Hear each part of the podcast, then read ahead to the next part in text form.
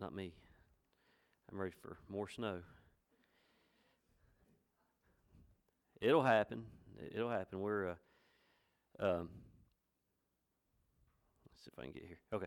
Yeah, we got, so I was telling them over here, uh, telling Jason that we're, uh, we got uh, trout season opening up here pretty soon. So it means we're going to get, see Paisley's grinning from ear to ear. I said trout season. She's lit up. So get one more snow by then. Uh, Maria just told me a while ago, and I didn't know this whenever Keith was asking for prayer requests, that, um, okay, so a lady, a, a, girl that Abby plays ball with, her brother Luke, do you know how old he is? Is he younger or older? He's older. Um, her brother's at Charlotte, and the family just said they're having to go down and say their goodbyes. So he's he's he's got a lot of medical issues. He's I think he's handicapped. A lot lot going on there. So I didn't know that till okay in his twenties. Um, but the, it's a, a great family, um, the Presnells. So just remember the Presnells. Yeah, hopefully hear more. Sorry, I don't have a lot on that. Um, we're going to be over in Luke chapter 23 this morning. We're going to try to keep on trucking with uh, with uh, this series of the the road to Calvary. So first we looked at the triumphal entry. Y'all remember that Jesus riding in on the donkey. Then last week we looked at the uh, the Last Supper. So this morning we're going to be looking at the actual the crucifixion. Uh, so I know that we're we're we're a little off. There's a lot to. We still got a couple more weeks before Easter and it's y'all probably think I'm rushing through to get to it, but I'm not. I want to build this thing up so that when we do get to Easter, you will kind of see what took place prior to the resurrection. Uh, so this morning, again, we'll be over looking at the crucifixion. So, what when you think of the most common symbol for religion in the world, what what kind of comes to mind? Well, depending on the region that you're in, here in our neck of the woods, the cross. That's the most common symbol for religion that there is, no matter where you go. Churches have crosses in their church, outside their church. If you look most of the time on the Christian flag, uh, their topper up here will be a cross. We have cross here behind me. We have crosses everywhere we go inside our churches. And people wear crosses a lot as a part of jewelry. Um, so they'll have crosses. So we see crosses all over the place to remind us of the crucifixion and to remind us of Jesus. It, it wasn't always a popular symbol, though. And the reason I say this, I had Conley sing the old rugged cross for a reason.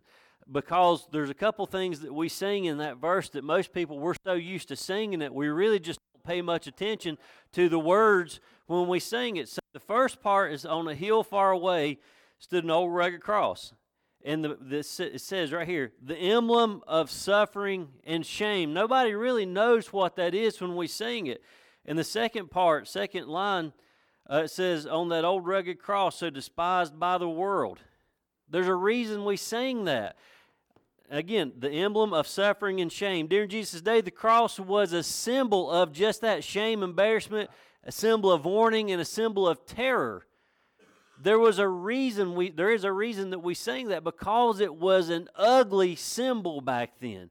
Back then it meant something bad. Back then it meant death. Back then, it, again, it was a symbol of, of or a warning, more or less. When they did these crucifixions, they typically done them on the side of the road. And it was like a, a, a roadside attraction for so many people because people would be going in and out of the city doing their commerce, whatever they're doing, they would be coming in out of the city and they would see these crosses on the side of the road. And on those crosses would usually be a dead body, and it may be there for weeks. It would be rotten, and there would be a sign there that t- said what they were crucified for. And it was, then it, it just say it was for uh, stealing something. They would put thief across the top of it or, or maybe it was an adulterer, they would just put adulterer across the top of it. And so as you rode by, it would remind you of the consequences of the sin or of the whatever it was, the law that you broke. It was a reminder that, hey, don't do this, this could happen to you. So it was a symbol of something nasty, something ugly, something that we we don't look at it like that anymore. To me, when I see that cross, I think of something beautiful. I do. That, that cross to me, yeah, it looks like, uh, I, I know that it means death, but to me, that means life.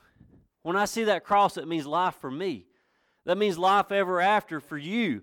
That means that, yes, Jesus did die and suffer on that cross. I do understand that.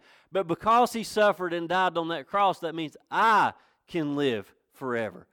So, yeah, I see death, but I see more life in that cross than I do death. So we got to remember that. So when you sing that song, when we sing the old rugged cross, remember those words and what those words mean. Yes, it was an old rugged cross. Yes, it did have it was the emblem of suffering and shame. It was, but not, it ain't anymore.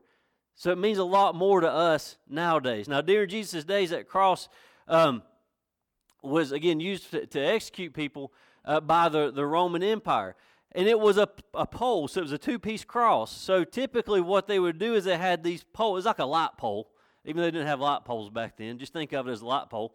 So they had these light poles stationed down the roads. Pretty much look like our light poles down the roads right now, but it wasn't as tall. So you had these light poles down the road, and then you had a cross piece. This piece is going across here that their arms were nailed to. So that's what they would be nailed to and then hoisted up and put in place to form that cross. Now, there were two different types of crosses, and I'm not going to get into that. You had one that looked like an uppercase T, and you had the lowercase t. We won't talk about that today. Might talk about it a little bit later.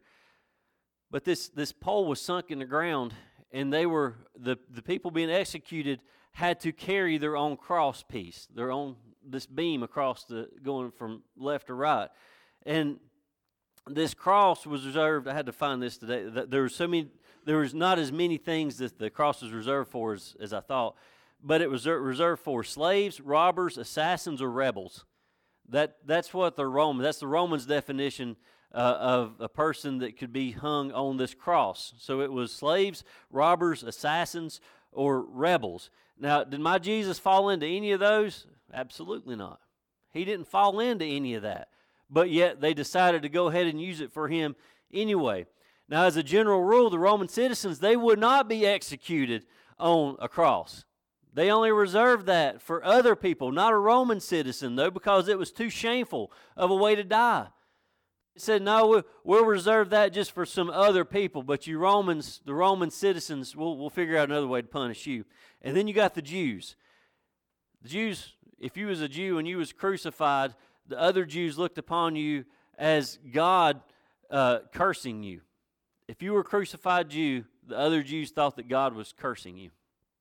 So it's a big deal. The cross was a big deal back then.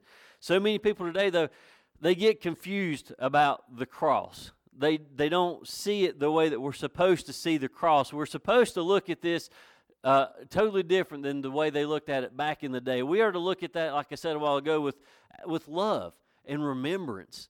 That's the big thing is remembrance. Um, I guess one of the things that, that confuses a lot of people, and we're going to read it here in just a second, is the fact that Jesus allowed this to happen, even though, you know, we talked about it was shameful to be uh, executed on the cross. Uh, the Jews thought it was shameful. So you'd think Jesus would think that that was shameful and that he would come off that cross or would not be executed on that cross. But we know the story and that's not how Jesus felt.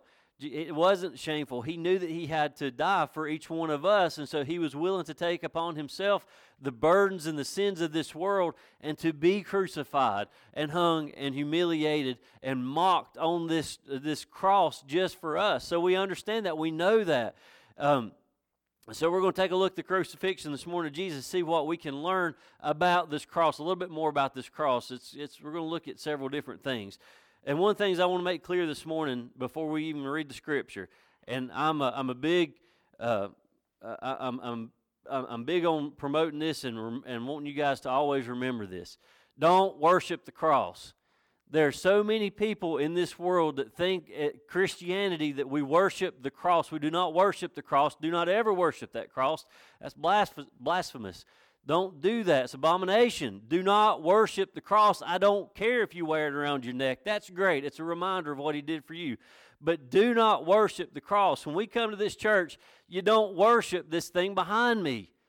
We come here and we worship God. That's what we do. But it is a reminder when you guys sit there and you look up here and you see this cross, I want you to remember the, the, what took place on that cross the same way as we look at this table and it says, Do this in remembrance of me. I want you to remember that that table represents the communion and the bloodshed for us. The, what, when Jesus sat down with the disciples and he broke bread and he drank the wine and, and he had this last meal, this Passover meal, we see that table, we remember what he done for us. When you see that cross, you do the same thing. You remember what he done on that cross. Don't worship the cross. So many people get hung up on that. They come and they, it's, it's usually the non-believers. They look at us as Christians and they say, well, they're, they're, they're worshiping that cross. We are not worshiping that cross. We're worshiping what took place, who took place on that cross, the, the, the person that suffered and died on that cross for us. If you take the cross and worship that symbol, again, it's, it's become an idol. And that's not what that what's not what God meant for that cross to represent and that cross to mean. It is not to be an idol. It's not the cross that makes Jesus special either. I need to throw that out there. That cross did not make Jesus special, but my Jesus made that cross special. That's why we look at it different than they did back then. It is special, but it's because Jesus died on it that made it special. If you got your Bibles turned over to Luke 23, uh, we're going to start reading over in verse 32. Luke 23 32. If you will stand with me as we read.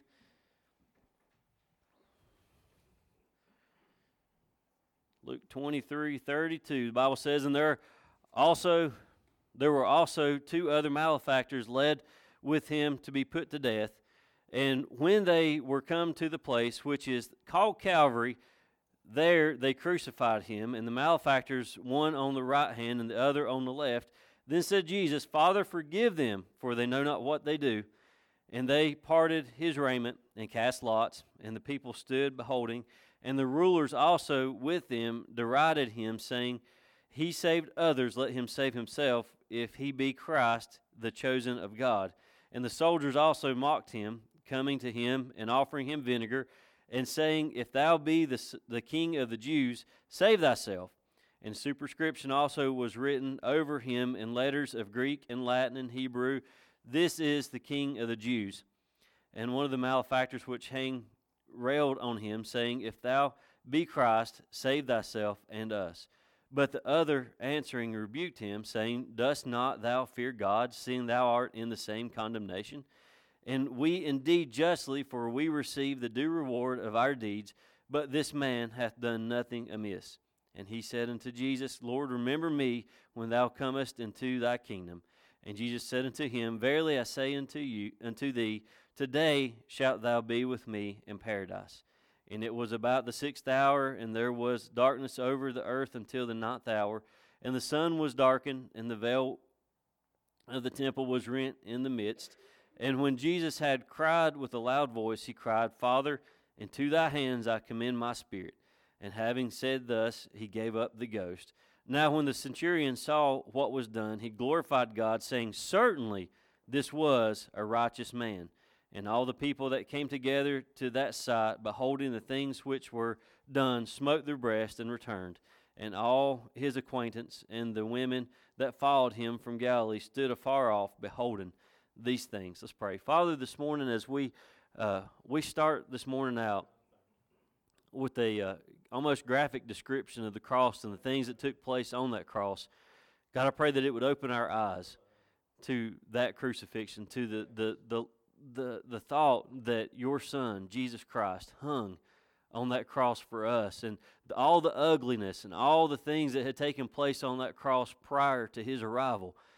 Lord, it it just Lord, it breaks my heart knowing that so many people die. But Lord, it gives me so much hope and so much uh, life knowing that because your only begotten Son took it upon himself to carry my sins and my burdens up to that cross and to hang on that cross just for me, just so that I could have life everlasting. Father, that gives me hope. That gives me peace. Lord, that gives me the, the, the just a just a smile knowing that when I'm done here, on this earth because of what took place on that cross, I will forever be in the presence of my Jesus. And Lord, I thank you for that. God, I pray for this, this service today, Lord, and our sister churches as well as they uh, go out and they preach the gospel, no matter where they're at. Father, I pray that you'd bless their time together, bless our time together. And Lord, just thank you for this congregation. I pray, Lord, you just uh, have a your willing way and have a great movement in our hearts today. This in your son's name we pray. Amen. You can have a seat.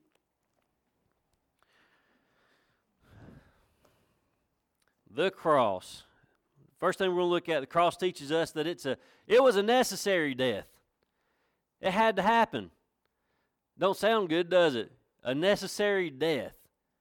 The only th- when I think of necessary death, the only necessary death I can think of is a cow or a hog. That's necessary for me to eat. Ain't that right?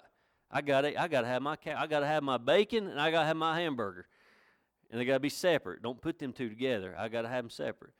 I say my dad when he processes deer, he has this thing where he takes a pack of bacon and throws in with the hamburger, and he grinds it all together. It makes me nauseous. I cannot stand that. Don't mix my burger and my, my bacon together. But it was necessary. So we get emotional when we think about the cross and the punishment that, that Jesus endured. And we should get emotional. It does work me up. I do get tore up when I sit and I look at that cross. Or at Easter, when we start talking about that cross and we talk about all the pain that he went through and the bloodshed and all the things that happened with the cross, it should really work us over. And it should, and it should be a, a real emotion. And, and kind of like he said last week, you know, we need to be reminded of these things. We need to be reminded of the crucifixion. We need to be reminded of his pain and the suffering and the torment and the mockery and all that happened with him on the cross, we need to be reminded. So when I look at that cross, I do get emotional. I do get tore up. I do want to weep. I do want to cry. I want to shout sometimes. I look at that cross, sometimes I want to smile because I know what that cross means and I know what Jesus did for me. And it ought to make each one of us smile. But we have to understand that without the cross, we would be destined for hell if it wasn't for the cross, we would be bound for hell right now. Each one of us would be heading to hell. Romans 23 tells us, For all have sinned and come short of the glory of God. For all have sinned. There is no exception to us. Mankind, there is no exception. We have all sinned. And we have all fell short of the glory of God. It was necessary death because we are sinners from birth. Hebrews 9:28 says, "So Christ was once offered to bear the sins of many."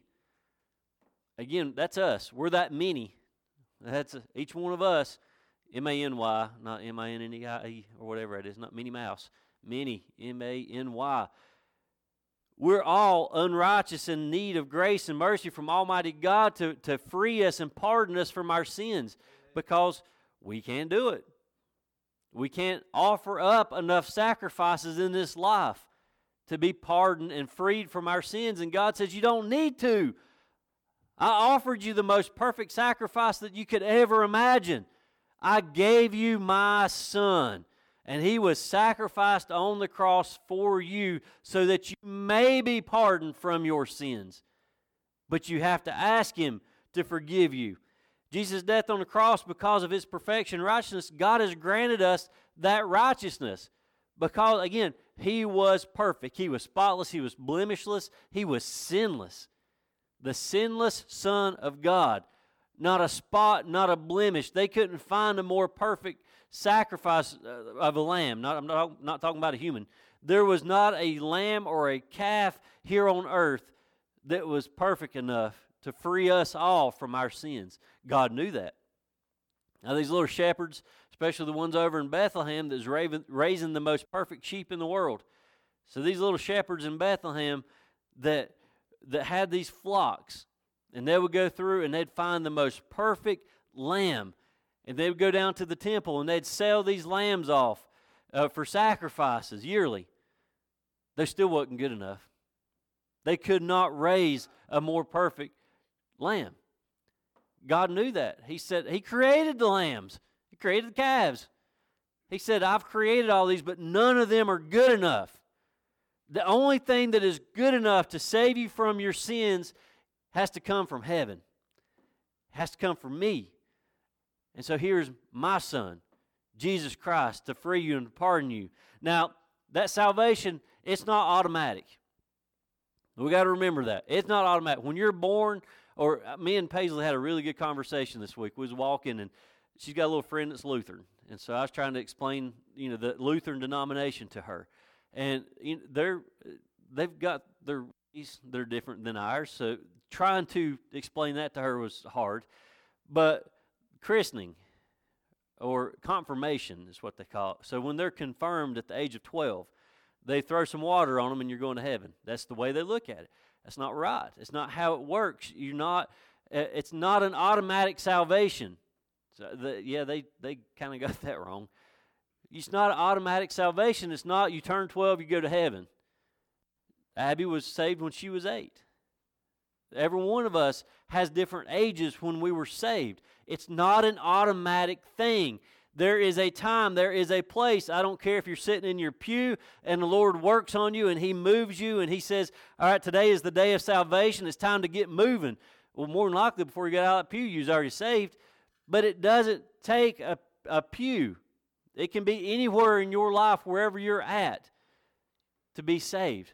But there has to be a time and there has to be a place where you were saved, where you realized, Lord, I can't do this on my own. Lord, I'm a sinner. Please forgive me and come into my heart. There has to be that time. You have to have that time. It's a conscious decision that we have to make to follow Him. A conscious decision. Not your parents dragging you to the altar saying you're going to get saved today before we go eat lunch. It is a conscious decision that you have to make. It's a heart decision that you have to make. A heart decision, not a mind. I done the mind thing when I was eight years old. The mind thing is when I came up and followed a bunch of my friends and my sister up to the altar and said, I'm going to get saved like the rest of them. That's a mind thing. Heart thing was when I was 15 years old and I realized I was wrong.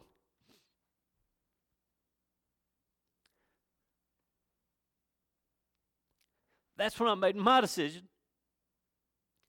A conscious decision. Because I knew I was wrong. I knew that I was a sinner. I knew I needed to be freed from that. I knew I needed a Savior. I knew. So I took it upon myself to ask Jesus into my heart. My parents didn't say, Jesus, would you please go into Chad's heart for us today? My parents couldn't do that. As a parent, I would love to be able to do that. But they have to make their own decisions. God, our Heavenly Father, He would love to just say, You're all saved, come on to heaven. But He, he can't do that. He says you've got to make the decision on your own. You have to make a conscious decision on your own to be saved. There has to be a time that you ask Jesus to forgive you. There has to be. You've got to have that time. You've got to know that time. It was necessary death on this cross because we can never do enough good on our own. We could not do enough good on our own to earn the favor of God. We can't. I can't. I, I wish I could. I can't do enough. I can't sing enough hymns. Y'all are lucky on that one. I can't sing enough hymns. I can't sing enough hymns. I can't read enough scripture. I can't preach enough sermons. I can't pray enough to earn God's favor. But I can ask Him to save me. And then from there on, I can work as hard as I can to try to tell others about Jesus Christ. Romans 3:10 says, "As it is written, there is none righteous, no not one."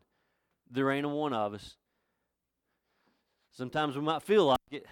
Sometimes we might feel like we're righteous enough. Man, we've had a good service, or I prayed really hard this morning, I'm righteous today. It don't work that way. Bible plainly, te- Paul's telling us right here, as it is written, there is none righteous, no, not one. Just Jesus. That is all. Number two, the cross teaches us that some people will refuse Jesus. That one hurts. I don't know if you've ever met anybody that just don't believe. They just don't believe. I don't believe that's true. That faith Keith was talking about this morning.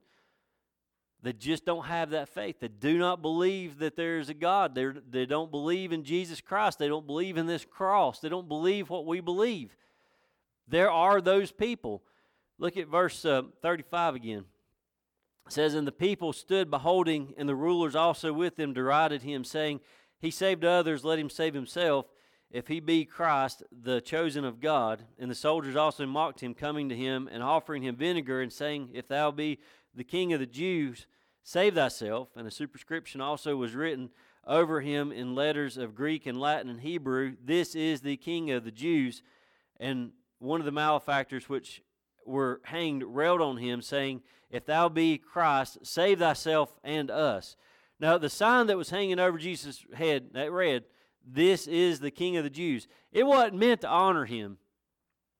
There was no honor in that. They were mocking him, they were making fun of him. Jesus was the butt of their jokes at that time. So, that superscription we talk about that's hanging over his head, that wasn't to to, to glorify him or to tell the world who he truly was. That was making fun of him. That was not very nice. The, the Romans, uh, they did it as a warning to other people back in that day that would claim any type of rulership over other people or over the Romans uh, or over Rome. They were saying, You'll get the same treatment. Anybody else that comes through here that claims to be the Messiah, you'll get the same treatment. Anybody else that comes through here and says that they're the king of the Jews, you're going to get the same treatment. Well, here's the thing anybody else that came through and said that were liars because that truly was. That was my Jesus. He was there to die on that cross for us. So any others that may have come through after him, they were liars because the sacrifice had been done. Jesus was the Son of God. He was the king and is the king, still the king. So anyone else after that that claims it is a liar. So that cross, it reminds us that not everyone will look at the cross and come away with the same conclusion that we come away with. Some will deny that cross. Some will deny Jesus. Some will deny God. Some will deny the Word of God. Paul says over in 1 Corinthians 1.18, For the preaching of the cross is to them that perish foolishness, but unto us which are saved it is the power of God. Some of you here this morning might be thinking the exact same thing. You might be thinking, I don't need that. I don't need that cross. I don't need that God. I don't need your Jesus. I'm a good person. I've never hurt anyone. You still need it. You still need Jesus. You might be a good person. Most y'all are good people. Even that, it's a good person. We are. We're most church going people are good people. But we're not righteous people. We're all still sinners. We're all still we all still need forgiveness. And we all still mess up. We all still say things that we shouldn't say, but we can ask for forgiveness. We do things we shouldn't do, but we'll ask for forgiveness. There are things that we say and do God still forgives us. No, we're not the model uh, Christians sometimes, but God still forgives us, even if man won't forgive us. Believe it or not, you may have never broken man's law. There are well, the youngins ain't here this morning, but they're they're the they're the couple that we have here that they probably haven't broken man's law yet. But we've all broken God's law. All of us have broken God's law. If you've ever told a lie, ever told a lie, even as a child, if you've told a lie, according to God's law, you're a liar. We've broken God's law. If you've ever taken something that wasn't yours, then according to God's law, you're a thief.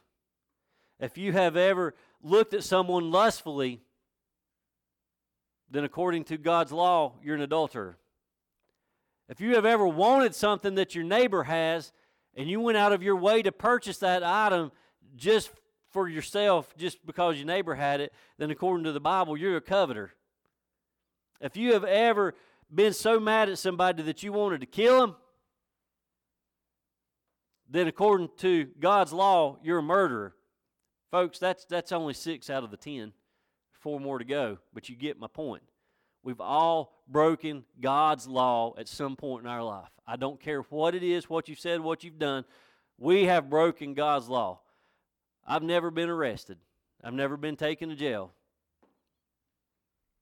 I did get one speeding ticket one time, a long, long time ago. I paid that fine. In Tennessee. But I try my best to not break man's law either. I try hard. We need to try even harder to not break God's laws. Try really hard not to break His laws. I think that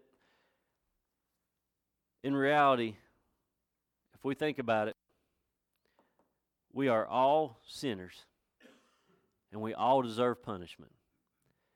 Man's law, when we break, I don't even say man's law. Just think of your parents' laws. Think of the rules that you have in your house. What is punishment for breaking the, the laws in your in your home? You get spanking. You get a talking to. You get something taken away from you for a little while. You're, we're punished. As sinners, we should be punished for what we do. But our Heavenly Father loves us, and what does He do? He forgives us. He don't punish us. You know, the, the Jews back in the day, when things happened, like so just say a, a child was born and had a had a, um, a deformity or some medical problems, the Jews thought that because that baby had those problems, it was because the parents were sinners and hadn't asked for forgiveness from God. That's the way they looked at it. That's not how my God works. My God doesn't punish us. If if he did, there's a lot of sins out there every one of us haven't confessed, and we ought to be punished right now for it. But he don't work like that. He just forgives us and he loves us and, and we go on. If you've uh, you either receive the salvation that Jesus provided on the cross or God's going to punish you through hell. That's it. You either get forgiveness, you ask Jesus in your heart, ask for forgiveness, and He forgives you for your sins, or the punishment for not receiving Jesus is eternity in hell. That's all there is to it. There's no purgatory, there's no in between, there's no second chance.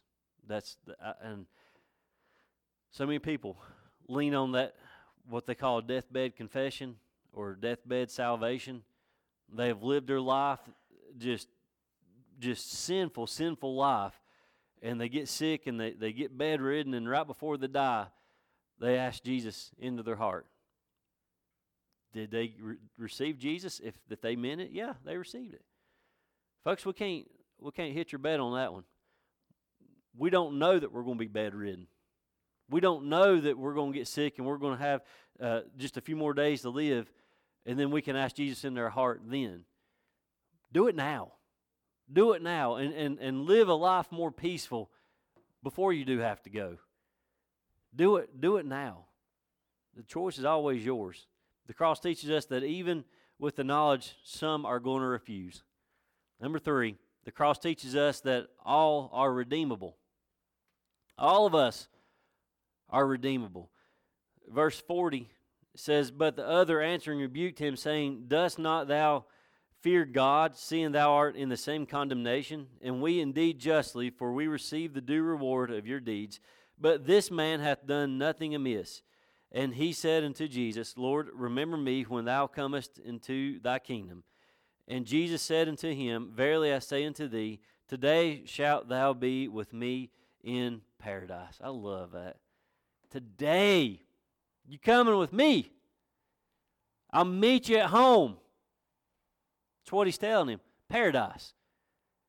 When we're done here on the cross, we'll go to my place. He promised him that. He promised him that. One of the most beautiful scenes on, of the crucifixion is of this thief being saved on the cross. To me, the, the thief and the, the, the uh, centurion, I mean, that's two of the most beautiful images there of the cross after the death of Jesus is the salvation of these two people. The Jews, the, to the Jews, this man was unredeemable. That was to the Jews. To the Jews, this man had done too much to deserve to live. That's to the Jews. The Jews said he deserves to die for his crimes. That's what the Jews were saying. But to Jesus, he said, You're the perfect candidate. You are the perfect candidate for salvation. Both of them were. Not just the one on the left and the right or the right. Both were perfect candidates for salvation. If that one, the, of course, we have the one here, it says, um, and one of the malefactors which were hanged railed on him, saying, If thou be Christ, save thyself and us. He was a candidate for salvation too. But he was really mocking Jesus. There's more blasphemy there than there was anything else. He was just mocking him. But the other one rebuked him, he said. I love that. He rebuked him. This is this is just Chad thinking. That one just looked over and he said, Shut up. That's just the way I see it. Do you know who this man between us is? Shut up and listen to him. Don't mock him. And then he goes on and he asks him for salvation. He asks him for forgiveness. He asked him, Can I be with you in paradise today? And Jesus said, Yeah, come on. I love it. The man had come to the end of himself and realized his sinful condition, and he knew that only Jesus could save him. There's nothing else he could do. But he knew, not up here, but down here, he knew in his heart Jesus would save him. He knew. Now, if you'll notice this, he didn't ask Jesus to save him from the pain and, and the agony of the cross. He didn't say, Jesus, can you take away my pain? Jesus, can you give me a breath? Jesus, can you, can you grant me a, some water? He didn't say that. He just said, Save me. Save me. That's all he asked. Just save me. He realized that uh, of all the things that he did in his life, he was getting what he deserved according to man's law. So he knew he was getting what he deserved. All he did was ask to be able to go into Jesus' kingdom. That's all he did. Jesus, can I come with you? And he said, Yes. He didn't pray the sinner's prayer, whatever that is. He didn't, he didn't pray that. Okay? He, he didn't, Jesus didn't hand him a little business card and say, Hey, uh, repeat these words and sign it at the bottom, and you're going with me. You're, you're stamping your ticket here. He didn't say that. He didn't come down an aisle. Folks, he wasn't even baptized. And he said, You're still coming to heaven with me. See, there is Baptism. I love baptism. But just because a person's not baptized after salvation doesn't mean they're not going to heaven. That's that was another comment. Those long walks with Paisley, y'all. I need to record some of those. You, you get some interesting stories. But how how did I explain to you what baptism was? What I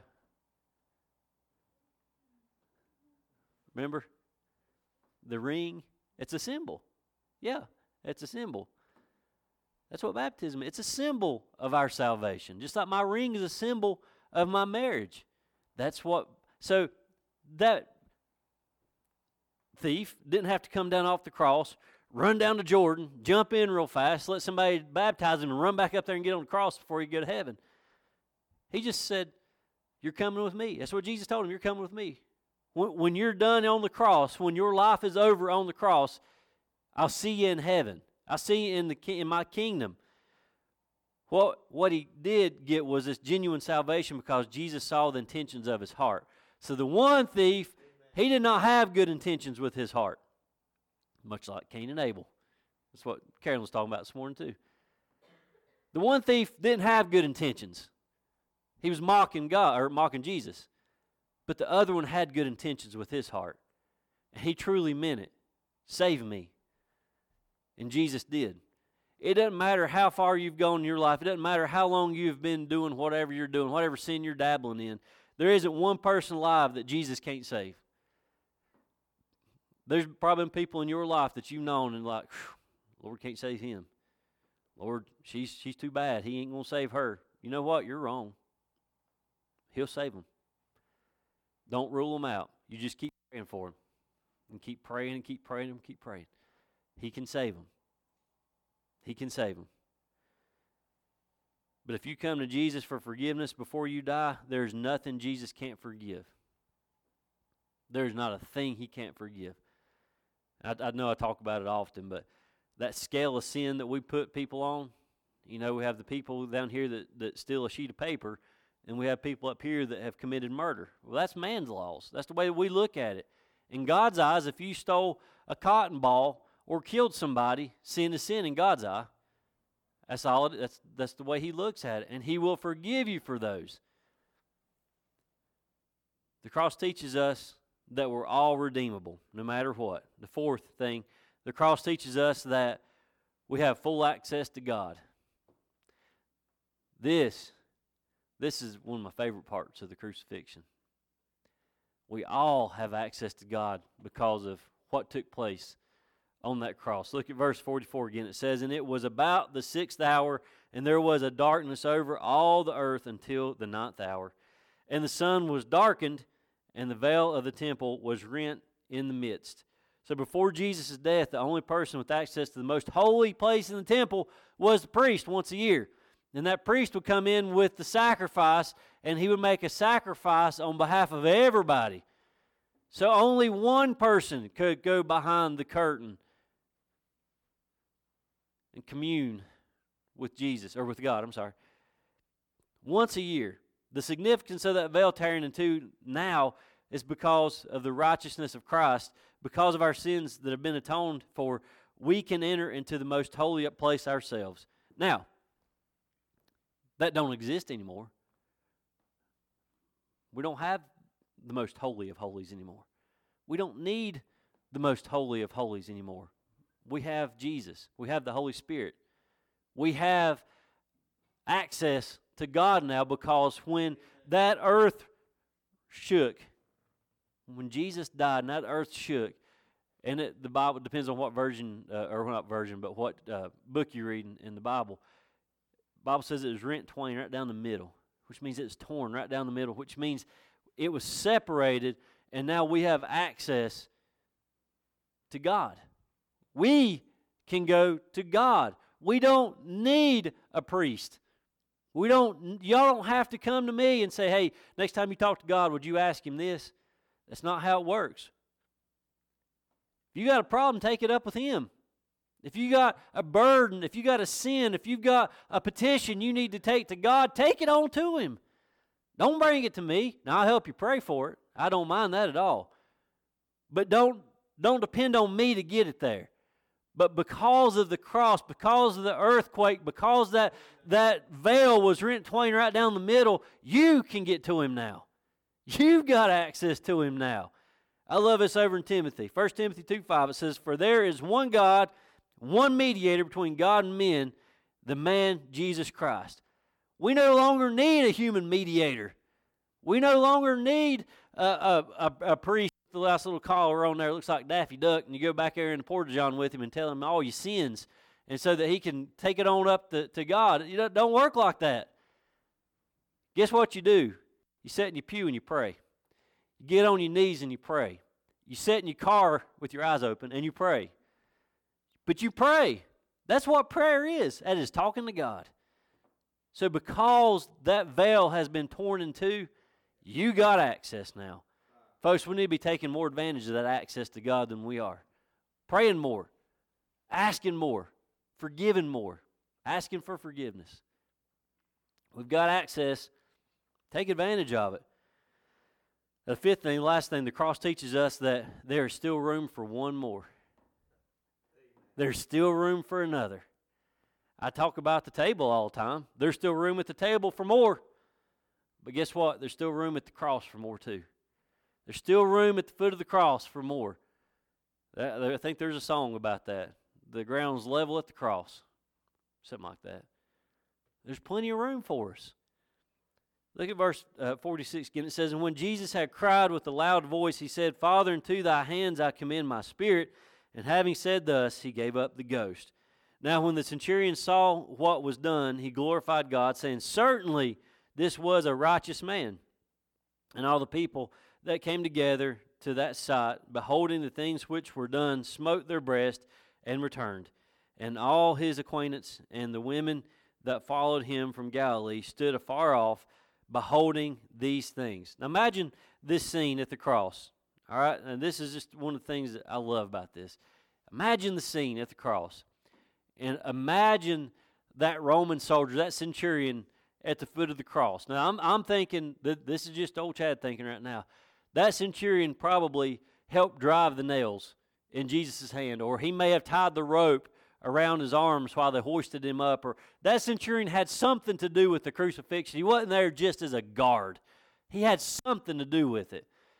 And so this centurion's at the foot of the cross and he's looking up, and more than likely, while he's standing there and he's looking at all these events unfolding, he starts feeling something. He starts feeling something, not, not up here. I mean, he's starting to really feel something down here. He's getting a movement. He's getting convicted of what just took place right there in front of him. Now he realizes Jesus is who he claims he is. He says, I know, I know this is who he, he says right here, certainly this was a righteous man. Now, when you read the original Greek manuscript that our King James was, was uh, uh, translated from, it says, Surely this is the righteous one. The righteous one. I like it. Now, if you go over to Matthew and Mark, they both wrote, Truly this was the Son of God. So that centurion, he was convicted. And I believe that centurion got saved. I think that centurion was first salvation after Jesus' death, unless the thief died after Jesus. I don't know how that worked, but anyway, he was saved. That's what matters.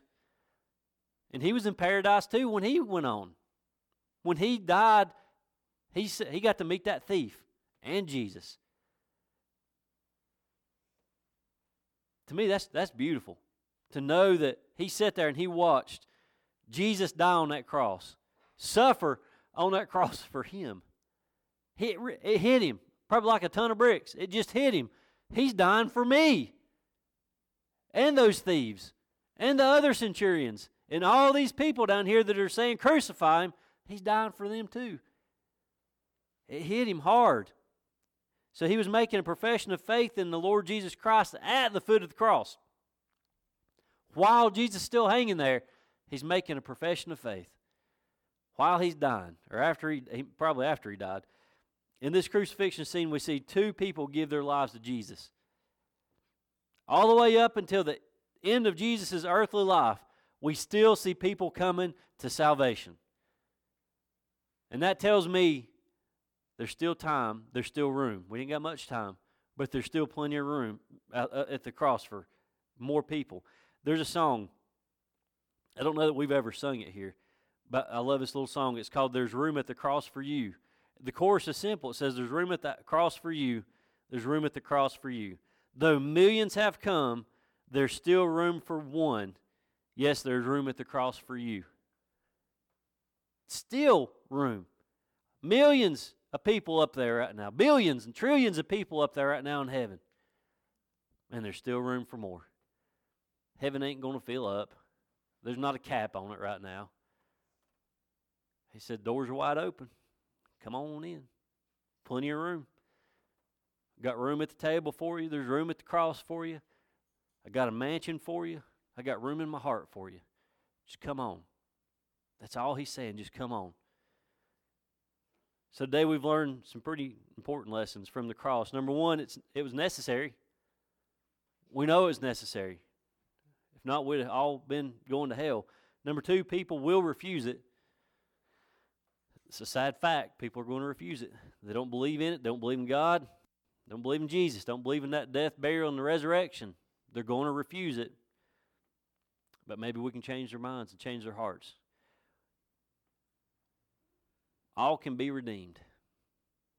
All of us can be redeemed. No matter how bad our sin is, we can be redeemed. I like this. When we have access to God, don't ever forget that. We can go to Him anytime day or night, 24 7, 365. Go on to God. Take it to Him. And the last one there's there's still room for more. There's still room for more. And we're going to close on that. So all hearts, or I'm sorry, all heads bowed just for a moment. All hearts clear. Probably not. Every head bowed, every eye closed for just a moment. And I, I just, I'm going to ask you that simple question. Have you made it to the cross yet? Like the song says, there's room for, there's still room for one. Actually, there's room for more than one. There's plenty of room at the cross. So, have you made your reservation yet? Do you have a place at the table with God? So, whether He comes by and gets us by the rapture or we go by the grave, do you have your place at the table? Do you understand the significance in that cross? Do you do you understand what took place on that cross and why that took place on the cross? Do you understand that it was for you? He had to. We had to have a Savior. And so God sent His only begotten Son for us. Do you, I hope you understand that this morning. So if there's anyone here this morning that does not have that place that we talked about, if you have not made that conscious decision in your life to accept Jesus into your heart, would today be that day? Would today be the day that you say, Jesus, I'm a sinner. Jesus, I need you to forgive me. Jesus, I need you right now. Would there be one? Father, this evening as we close out this service, and we're going to close this thing out in your name. God, I pray if there'd be one here, either physically inside this building with us or if they're listening online today. Lord, I pray that the conviction be laying on their on their heart. Lord, if they are lost, bound for hell right now, Lord, I pray that you would you just work them over real good right now, God, and that you would allow them just to to step forward wherever they may be. Just come forward and ask for forgiveness. Come forward and ask for salvation. Come forward and ask your Son Jesus Christ into their life. Fathers, we are approaching Easter, and we're trying awful hard to remember the things that took place prior to the, the crucifixion and prior to that resurrection. Lord, I pray that it, it sheds a little bit more light on what Easter really means. I, I pray that it would move somebody to take it a little bit more serious. I pray that it would move our hearts to make us want to, to tell more people about your son Jesus and all that he's done for us. Lord, I pray that, again, this morning, that you would just continue to work in our hearts. Lord, I pray that you continue to move us. God, I pray that you continue to convict the hearts of those that are lost. Lord, allow us as Christians, as brothers and sisters here at the church, uh, to be a witness to those that are still struggling. They, they, they hadn't really rejected you, son, but they just ain't put their faith in Him yet. And allow us to, to be a vessel and to be a help to lead them to salvation. God, I can't thank you enough for today. Thank you for the congregation today, Lord. I pray that you bless each one of them, keep them all safe, and bring them back here at the next appointed time. Lord, we love you. God, we praise you this morning. All this in your son's name we pray. Amen. Amen. All right, does anybody have anything on their heart now that I'll get it right before we close out or dismiss?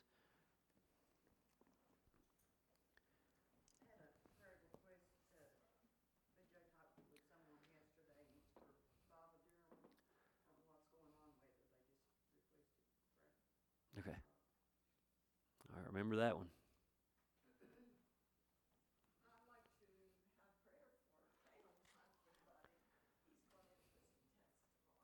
Okay. All right. Remember that. So, for y'all that don't know this, which is probably about everybody except for a couple, um, when Miss George's house burned last year, she lost a lot of stuff, including her piano. So we were given a piano to give to Miss Georgia on behalf of the church. So if you go out into the fellowship hall, there's an extra piano floating around out there that we're just kind of storing it for until she gets moved in. So that piano is on is a donation from the church to Miss Georgia, so she can practice a little bit. She keeps saying she don't have anything to play right now, so she has no excuse now. She she can play her piano now, so that's uh, that's from the church to Miss Georgia. All right, we're gonna pray for Buddy. What'd you say there? Valda. Okay, we're gonna pray for that. They're hurt them. I'll get out here in a minute. Anybody else?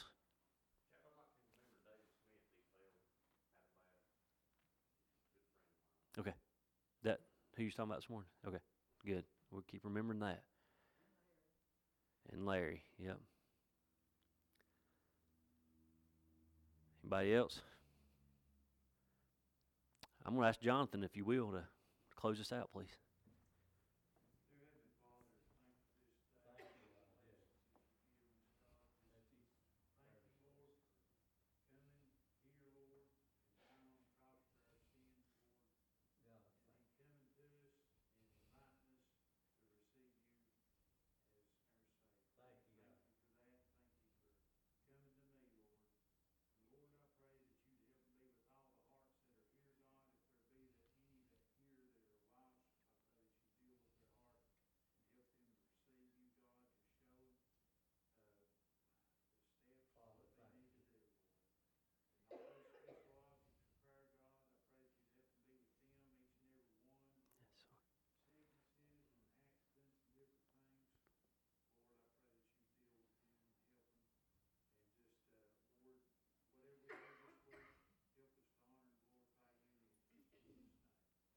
Amen.